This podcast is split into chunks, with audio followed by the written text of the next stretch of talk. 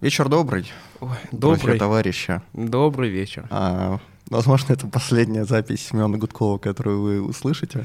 Эй, эй, эй, эй, так нечестно. Я при... просто проспал немножечко, Артем, не а, Чтобы вы понимали, сейчас полвосьмого вечера, среда, между прочим. Вот, и мы записываемся в это время. Это подкаст «Выход в город», да, всем привет. Да, он сегодня будет немножечко, наверное, экспресс-подкаст, но мы постараемся... Экспресс-подкаст, да, да. новый жанр. Такой те тестер. Тестер, да. А, говорим мы сегодня о теме, э, которую уже много раз упоминали в наших выпусках до этого, и на которой у нас принципиально разные позиции, так уж сложилось исторически. А, соучаствующее проектирование. Нужно ли вовлекать жителей в эти ваши урбанистические дела, или можно и без них как-то прожить и разобраться? Одна из самых э, жестких э, тем для нас с Артемом, потому что постоянно спорим. Да. Вот. Ни, никакого согласия у нас по ней никогда нету. Да. Возможно, в принципе, сразу можем свои позиции огласить, или пусть лучше будет сюрприз. Да, сюрпризом пусть будет. Сюрпризом. Хорошо. Семен, Скажи, пожалуйста, что такое соучаствующее проектирование? Слушай, но если просто говорить, то соучаствующее проектирование — это такой набор методик, который позволяет принимать э, гражданам и общественности участие в процессе проектирования там чего-либо, каких-то инфраструктурных объектов и, и, и так далее. И здесь ключевое, ключевая задача этого соучаствующего проектирования — это, собственно, вовлечение разных сторон. Это активисты местные, власти, бизнес э, и, и так далее. И делается это в первую очередь для того, чтобы избежать конфликтов э, с людьми, э, для которых или на территории которых делается тот или иной инфраструктурный проект. Наверное, вот так. Есть у тебя какое-то свое определение? В принципе, я соглашусь с твоим, но еще добавлю, конечно, что это абсолютно ненужная вещь. Раскрываю карты. Там э, Артем, больше рано. Нету, нету больше у меня сил держаться. Как вообще развивалось соучаствующее проектирование исторически? Первое, что приходит на ум, это у меня почему-то, это собрание в Новгороде, Новгородское вече, и вот все такие инструменты. Ну нет, Можно слушай, ли это назвать проектированием соучаствующим? Нет, конечно, нельзя, Артем, как мне кажется, потому что то, что ты говоришь, это больше там какая-то первичная демократия, наверное, там, если говорить о... Ну как, вовлечение жителей в дела города.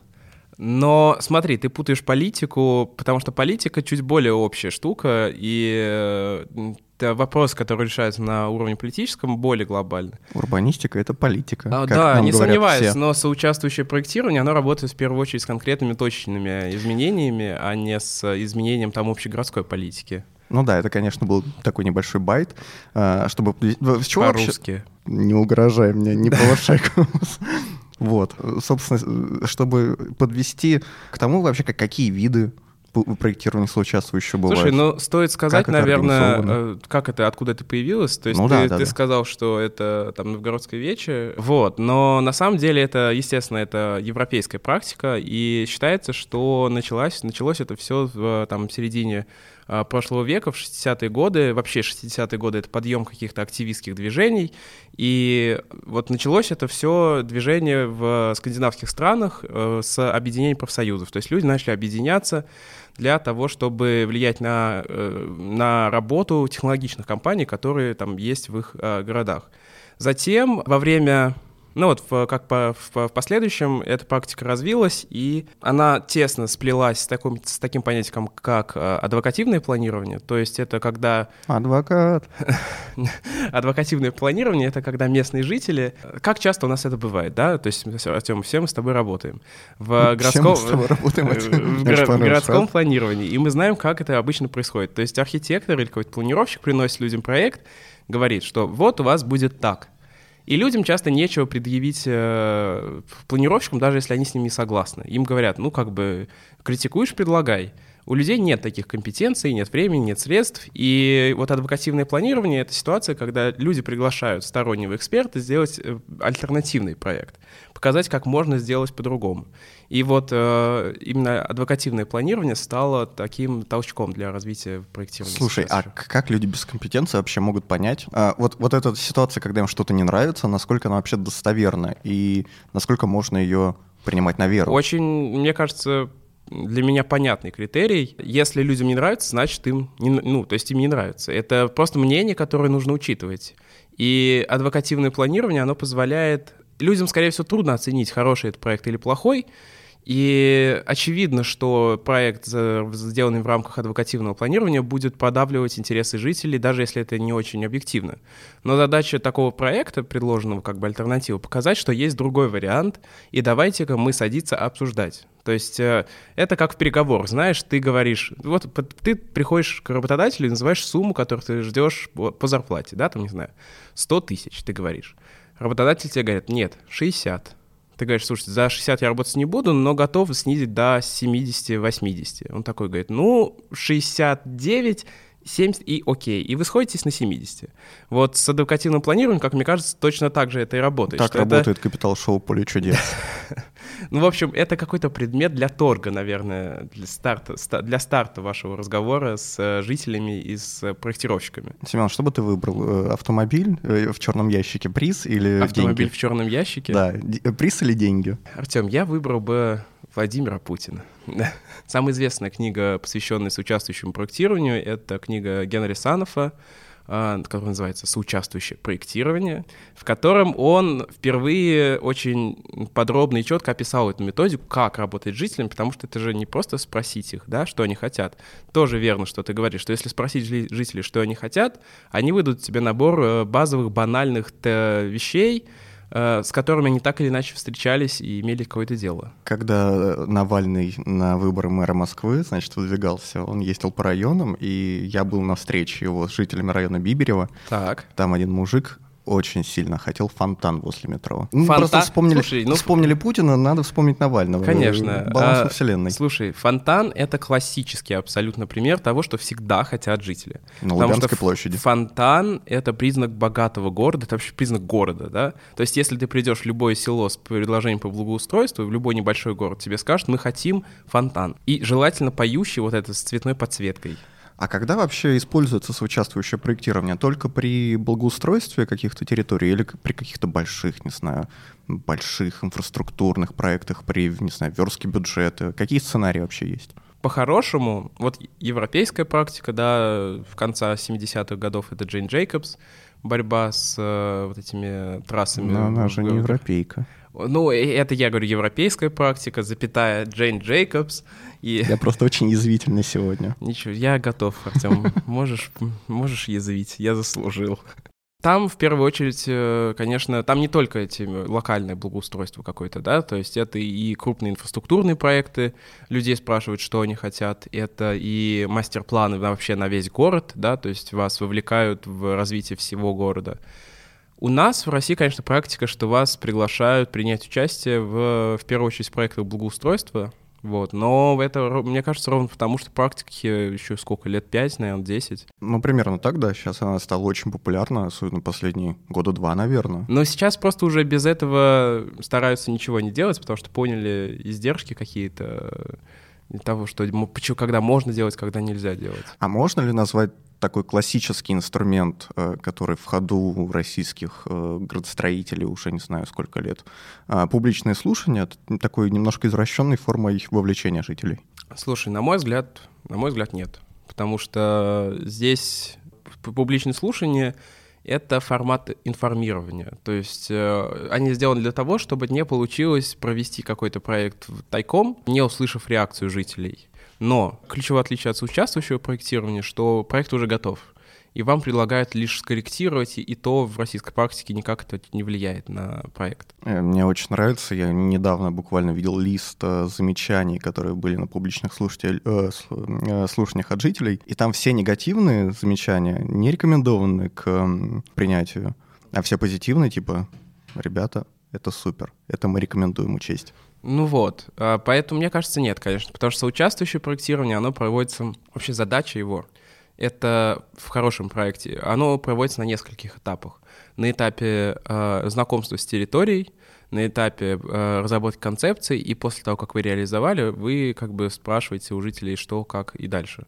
Хороший пример, на самом деле, насколько мне известно, соучаствующего проектирования, это это открытый сад в Ижевске. Можете посмотреть. Думаю, подробно у нас э, сегодня не получится рассказать. Интересно, ну, почему? Да. Вот, нет, это открытый сад в Ижевске, это э, парк Белые господи, в Казани, Бел, Белые розы. Белые ночи. Нет, будут. господи, как они называются? Ну, в общем, парк в Казани в микрорайоне. И э, ключевое, ключевое отличие в том, что здесь проводились э, с участвующие проектирования как на этапе разработки каких-то концепций, вплоть до форм скамеек, того, кто туда будет ходить, что там сцену нужно поставить или танцевальную площадку. И после этого, после того, как все сделали, сообщество всегда привлекалось для того, чтобы оценивать там качество благоустройства, качество работы и так далее. Ну, то есть это всегда такие истории про где нам поставить скамейки, не знаю, какие там, какой цветник сделать и так далее. Ну, в идеале нет. В, иде... в, иде... в идеале это, как сказать, то есть э, ты спрашиваешь у людей, с, с одной стороны, смотри, задача соучаствующего проектирования показать, что мнение жителей тебе интересно, и на самом деле очень часто это единственное, что жителям и нужно, чтобы их выслушали. Э, есть пример города Виксы, в котором сделали э, компания местная, местная э, он, это моногород, и градообразующее предприятие начало делать благоустраивать дворы. И в какой-то момент оно перестало спрашивать жителей, вот это предприятие, оно просто начало делать дворы, ну вот просто так, то есть оно благоустраивает двор и оставляет его. И вот я общался с представителем компании, они сказали, что дворы, у которых, в которых у людей не спросили, чего они хотят, и не провели вот это соучаствующее проектирование на первом этапе и на, на последнем, их разломали через месяц. Унесли лавочки, унесли... Э, э, все, все это сломали, все арт-объекты выкинули. И когда у жителей спросили, почему они это сделали, они сказали, что они вообще это ничего не хотят, им ничего не интересно и, и так далее. Видишь, здесь ситуация в том, что в соучаствующее проектирование, во-первых, помогает узнать, что чего жители хотят, а с другой стороны, помогает в дальнейшем поддерживать. То есть, когда человек понимает, что он повлиял на что-то, что он куст этот посадил или выбрал эту скамеечку, то он к этой территории относится гораздо более бережно.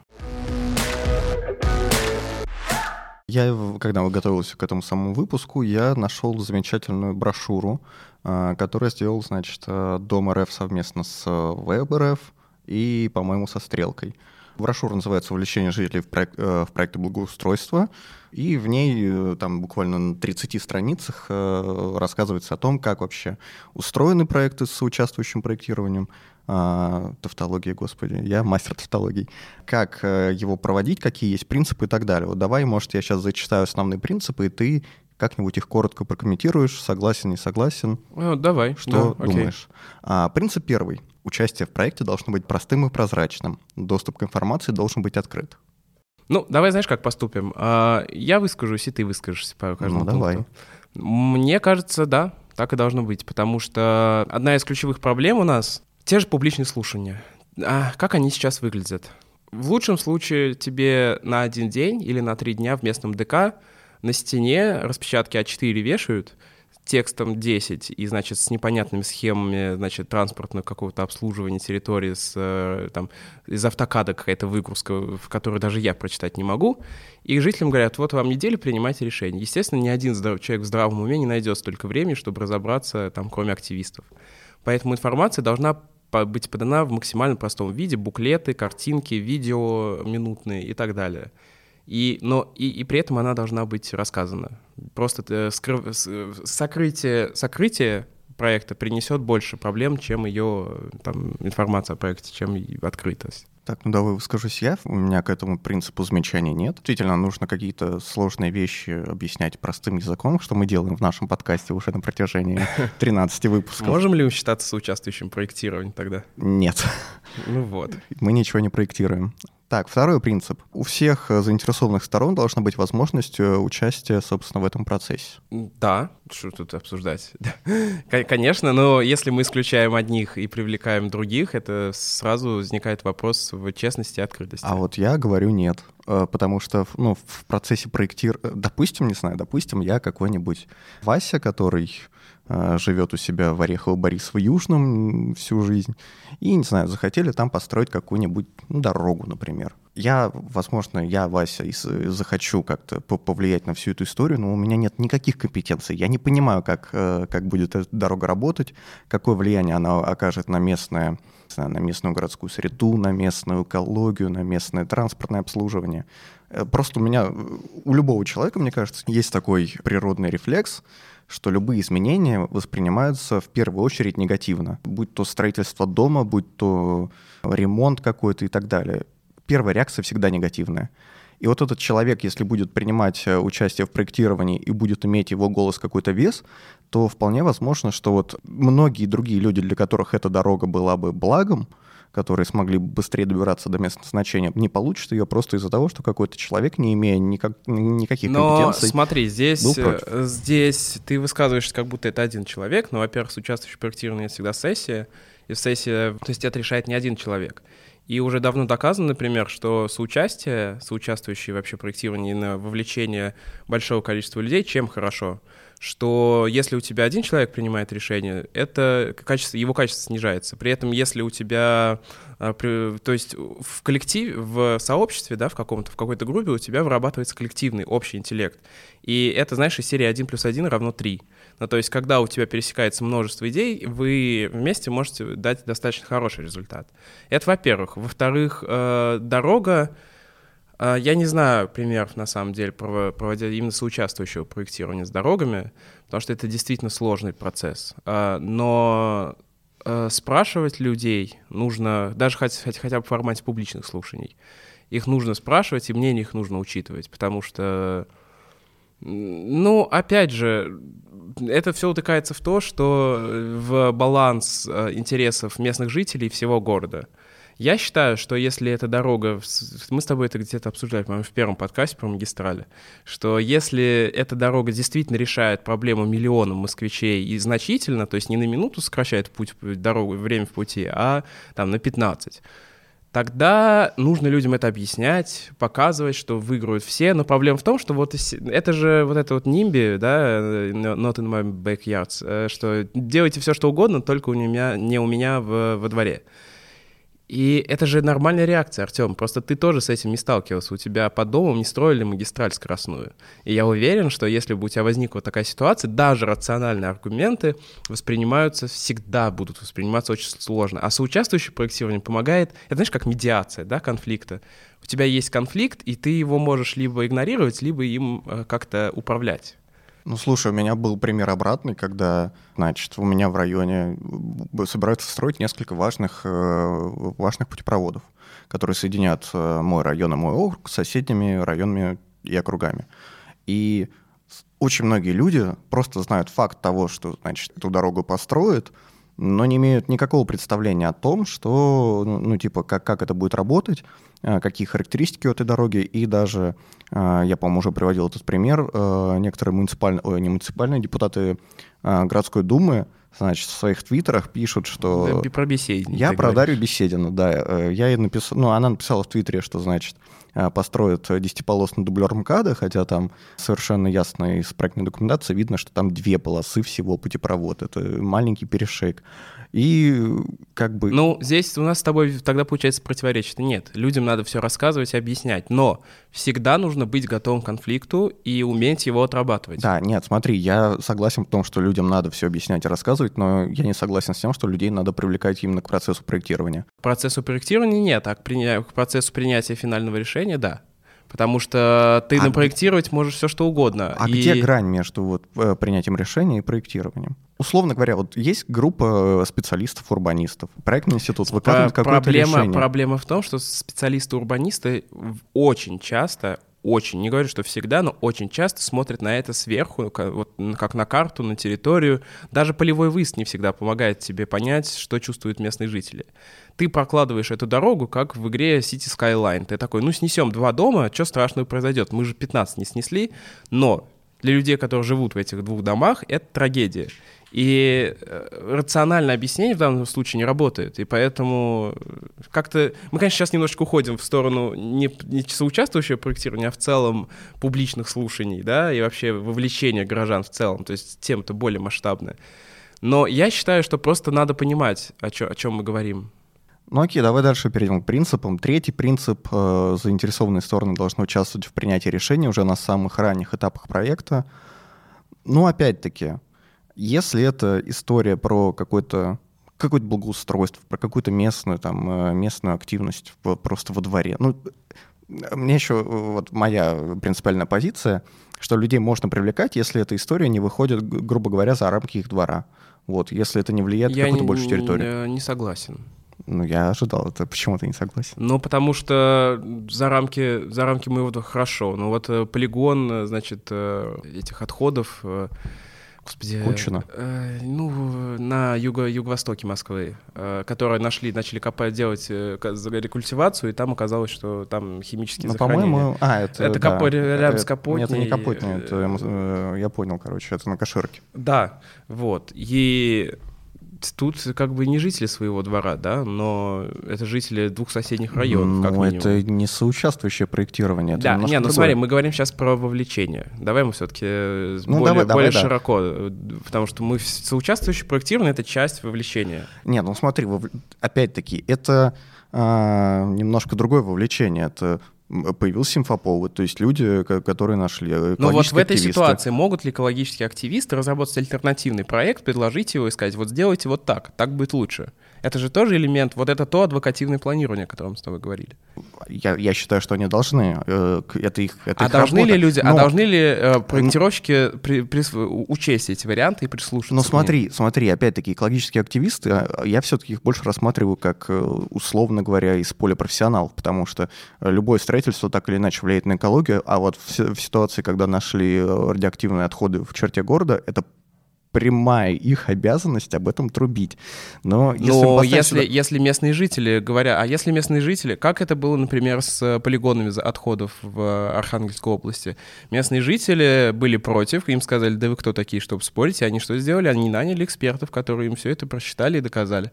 Это же жители заказали этого эксперта, они ему денег заплатили, либо это на, на какой-то... Жители заказали эксперта, но жители сами в разработке э, какого-то альтернативного проекта, они были просто инициаторами. Ну, смотри, да, видимо, мы с тобой вот о чем говорим, что в каких-то масштабных проектах, э, видимо, больше работает тактика адвокативно планировать, да, когда жители должны не сами напрямую влиять на проект, а через экспертные, да, потому что к простым жителям в случае строительства дублером КАДа вряд ли прислушаются. А если это касается более локальных каких-то дворовых там районных инициатив, то, скорее всего, мнение каждого жителя можно учесть и продумать, да, я, я правильно понимаю, что ну, можем да. мы на этом сойтись? Мы, я думаю, можем на этом сойтись и перейти дальше к четвертому принципу. Необходимо создать условия для разной степени участия в проекте в зависимости от возможностей и заинтересованности горожан. Возможности я тут, в принципе, слово возможности приравнял бы к слову компетенции, если вот, вот у меня такая есть мечта. Потому что если у человека маленькая компетенция, ему и высказываться, я думаю, не стоит. А вот это ты же жесток. Вот, да. Слушай, ну обычно это все формируется просто покомандно. В каждой команде есть человек, э, который более-менее разбирается, есть люди, которые разбираются меньше, есть люди, которые совершенно не разбираются, и задача первых и вторых рассказать последним, как это работает. Мы не можем... Люди, которые разбираются, они, как правило, не, ну, они работают уже э, Нет, неправда, нет, не, абсолютно. То есть активисты те же в урбанистических проектах не обязательно где-то работать. Вот тебе, пожалуйста, в, там, в, Твери, в Твери мы с тобой ездили, вот там сообщество, э, которые, э, у которых нет специализированного образования, они нигде не работают в плане урбанистики, но при этом они неплохо разбираются, уже они знают больше остальных. Понятно, что они не профессионалы, но они знают больше остальных, и они могут доносить Э, до других, э, объяснять им позицию и как-то суммировать. Поэтому нет. Э, во-первых, ты не, не откладывай здравый смысл, и часто здравый смысл довольно бывает полезен, гораздо полезнее любой аналитики, которую ты там сделаешь под проект. Вот эти люди, которые могут объяснить людям, которые вообще не разбираются, они, мне кажется, немножко у нас хлеб отнимают. Ты не боишься остаться без работы, Семен? Нет, не боюсь, потому что у них другая задача. У этих людей задача медиации в первую очередь. Это не проблема. Ну подожди, э, мне кажется, нас учили, что задача урбаниста — это задача как раз-таки медиации, переводить с птичьего языка городских властей, девелоперов и так далее на человеческие и наоборот. Ну смотри, просто это отдельная профессия, и ты тоже можешь пойти работать, э, там, организовывать со со соучаствующее проектирование какое-то, но ну, просто это пойду. просто отдельная профессия, если захочешь, я думаю, что без проблем. Э, пятый принцип. Горожане должны понимать, как именно их вклад в проект повлияет на результат. Но, в принципе, заменить слово «горожане» на слово «человек», в принципе, и это идеальная мотивация к работе вообще. Вот. Да, да, я согласен. Потому что и важно, на самом деле, тоже есть вот такие, такой нюанс. У нас, э, я знаю опыт интересный, когда провели соучаствующее проектирование, спросили у людей, а, как сделать, и, и не сделали потом все, что они захотели. И я считаю, что мало того, что это неэтично, нет, смотри, э, я поясню, не нужно а, делать то все, что говорят люди в процессе соучаствующего проектирования вовлечения людям часто объясняют, что это сделать невозможно по тем-то причинам. Здесь нельзя, потому что такие-то ограничения. И то есть это сложный процесс. Люди никогда не говорят конкретные инфраструктурные решения. Э, задача соучаствующего проектирования — выявить потребности, образы какие-то места и так далее. Но если вы уж людей спросили, будьте, пожалуйста, добры выполнить большую часть того, что они вас попросили. Потому что это условие коллективного договора. Если его не выполните, вы получите результат в разломной скамейке и, и, и прочее. Ну, надо еще на самом старте вообще понять, какой уровень вовлечения мы используем, потому что вот в той же самой брошюре Дом РФ и Веб РФ, они пять уровней выделяют. Это информирование, ну, понятная история, когда вы просто рассказываете жителям, что какие изменения предстоят. А, какие там цели, задачи, проектное решение, процесс реализации. Это консультация, а, когда, я так понимаю, что когда органы власти и проектировщики а, самостоятельно принимают решения, но потом по каким-то незначительным вопросам э, спрашивают мнение горожан. Там, не знаю, условно говоря, как организовать там проход э, граждан на время строительства, ну, что-нибудь такое. Третий уровень, уже более масштабный, это включение — когда вовлекают, совместно принимают решения, принимают окончательное решение. А потом делегирование, когда муниципальные власти отдают жителям э, на аутсорс просто, э, типа, делайте, что хотите, делайте свои проекты, мы потом э, будем реализовывать. Да. И партнерство когда, собственно, муниципалитет, разработчики и, и местные жители с самого начала ведут проект, определяют с самого начала цели и задачи, и, собственно... Ну, этот, и ну типа того, да, это такой наиболее широкий уровень вовлечения. Окей. Слушай, ну вот ты такой противник всего этого. Думаешь, вот какие минусы для тебя лично, для как проектировщика есть? И, ну, может быть, плюсы ты знаешь какие -то. Ну смотри, ну минусы совершенно точно, у людей просто нет компетенций. Ну по мне это ошибка. Ну, слушай... Компетенции, компетенция понять, что многосто, значит, многоуровневая развязка у тебя под домом, это для тебя плохо, это не нужно понимать. Слушай, я, я вот, например, ничего не смыслю в хирургии, но если я приду к, э, на операцию к хирургу, буду говорить, типа, вот э, ты хреново зашиваешь человека. Еще я, раз, я хирург, а хирург — это немножечко другое. Давай не Нет, смешивать. Подожди, Нет, почему? подожди, потому что когда тебе, ты, у тебя есть вариант, что у тебя под домом появится много, многоуровневая, значит, развязка, то это, конечно же, э, ты понимаешь, как это повлияет на тебя. Поэтому говорить, что вот этого всего нет, это странно. Как, ты, как ты понимаешь, как это повлияет на тебя? Ну, ты понимаешь, что это шум. У тебя будет шум, пыль. Э, просто спроси у людей, которые живут на Садовом, как они пыль отмывают каждый вечер от окон. Ну, люди не, не могут взвесить за или против э, адекватно. Они могут. Они могут. Что за и против? Ты думаешь, э, ты думаешь, если им сказать, что весь город поедет, они от этого успокоятся? Что да, ты лично умрешь раньше на 10 лет, ну я так условно, но зато весь город будет счастлив. Ты понимаешь, что эгоистические личные интересы всегда будут превалировать у человека над общественными? Всегда нет у тебя альтернативы сказать, что, что вот это вот хорошо, поэтому ты потерпи, умри пораньше и болей часто, а потом э, зато весь город будет э, там 10 тысяч рабочих мест. Ну, то есть это вот как с полигонами. Для Москвы это хорошо, а для местных жителей нет, и они это понимают. Это странно все-таки для меня общественное благо, оно выше, чем благо отдельного взятого гражданина. Извините. Ну, я считаю, что это путь, к, к сожалению, к тому, что мы имеем сейчас, к, когда общественная политика, общественный э, посыл меняется по три раза в год, то ты вынужден э, подстраиваться под это вот все и ты как личность, к сожалению, ну, это не демократия, это авторитаризм. Я, наверное, это не очень... Ну, а какой тогда самый главный плюс? Возможность жителей распоряжаться с какой-то э, территорией, которая прилегает к их, к их дому, даже до юра не принадлежит им, или ну, какой главный плюс? Нет, вообще? главный плюс вообще всего этого — спросить у людей, что они думают, и по возможности скорректировать. Если нет возможности скорректировать, им это объяснить. Вот это главная задача вовлечения. Э, потому что, ну, мы все, все прекрасно понимаем, что, к сожалению, не все проекты хорошо отсказываются на местном сообществе, и людям иногда хотя бы надо объяснить, что, для чего это делается. И если ты, вы, если ты как планировщик понимаешь, зачем это нужно, ты понимаешь, что это действительно важно, то нужно донести это до людей.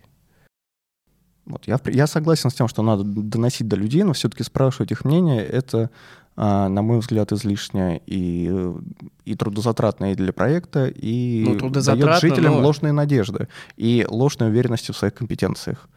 Такой синдром самозванца наоборот. Ну, не знаю. Ну, в общем, мне кажется, можно сойтись э, с тобой на том, что э, соучаствующее проектирование, вовлечение очень неплохо работает на каких-то локальных проектах, да, где э, люди действительно могут повлиять на проект.